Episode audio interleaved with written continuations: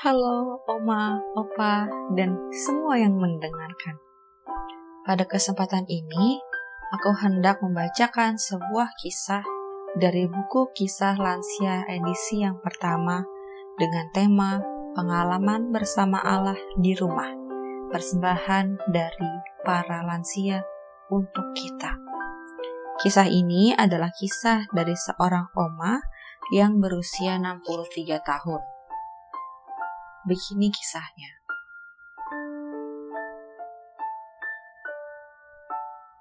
Bagi saya, tinggal di rumah bukan hal yang baru.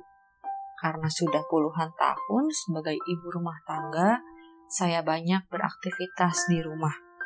Mengurus anak-anak, rumah tangga, dan membantu usaha suami yang memang juga dijalankan di rumah tidak banyak penyesuaian yang harus dilakukan saat ada wabah yang mengharuskan kita semua untuk tinggal di rumah. Namun, tentu ada bedanya. Dalam keadaan normal, saya bebas bepergian, bertemu dengan teman, kerabat, dan menghadiri acara-acara.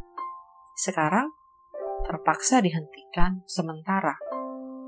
Dalam keadaan normal, tidak ada luapan pesan, peringatan, renungan, sampai banjir berita-berita negatif dan nasihat simpang siur yang tidak jelas kebenarannya.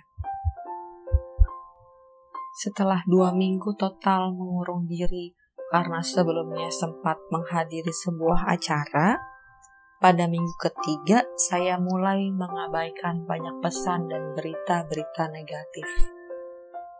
Saya juga, mohon maaf, tidak menambah intensitas berdoa saya. Saya berdoa dan membaca firman Tuhan secara normal, seperti biasa.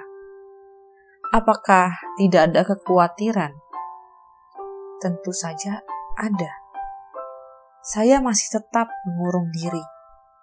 Hanya keluar untuk belanja sayur dua tiga hari sekali saya juga sempat khawatir ketika membaca perkiraan kemampuan rumah sakit dan tenaga medis yang tidak sebanding dengan jumlah penderita, yang bahkan diperkirakan akan berlipat ganda.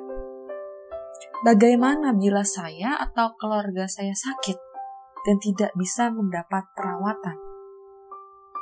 Namun, Tuhan mengingatkan bahwa sekalipun itu terjadi Segala perkara dapat saya tanggung di dalam Dia yang memberi kekuatan kepada saya. Dan pencobaan yang saya alami tidak akan melebihi kekuatan saya. Jadi, sekarang saya justru mensyukuri banyak hal. Saya bersyukur bahwa saya sekeluarga relatif sehat, bisa tinggal di rumah yang nyaman, listrik dan air tetap mengalir biasa. Bahan pangan tetap mudah diperoleh. Bahkan koneksi internet memungkinkan saya tetap terhubung dengan teman-teman dan kerabat. Tuhan mencukupkan setiap kebutuhan saya dari hari ke hari.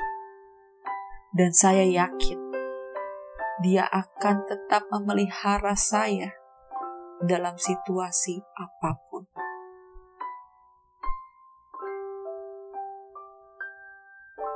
Saudara-saudara, kisah Oma ini mengingatkan bahwa kekhawatiran adalah hal yang wajar.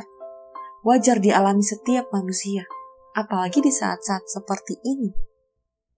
Kekhawatiran justru membuat kita mempedulikan orang lain. Kekhawatiran juga menyadarkan kita akan adanya Tuhan yang terus menemani. Tuhan yang terus menguatkan. Dan Tuhan yang terus mencukupkan kita. Sekarang giliran kita. Coba kita jawab dalam hati. Atau kita bisa tuliskan. Siapakah Tuhan bagiku di situasi sulit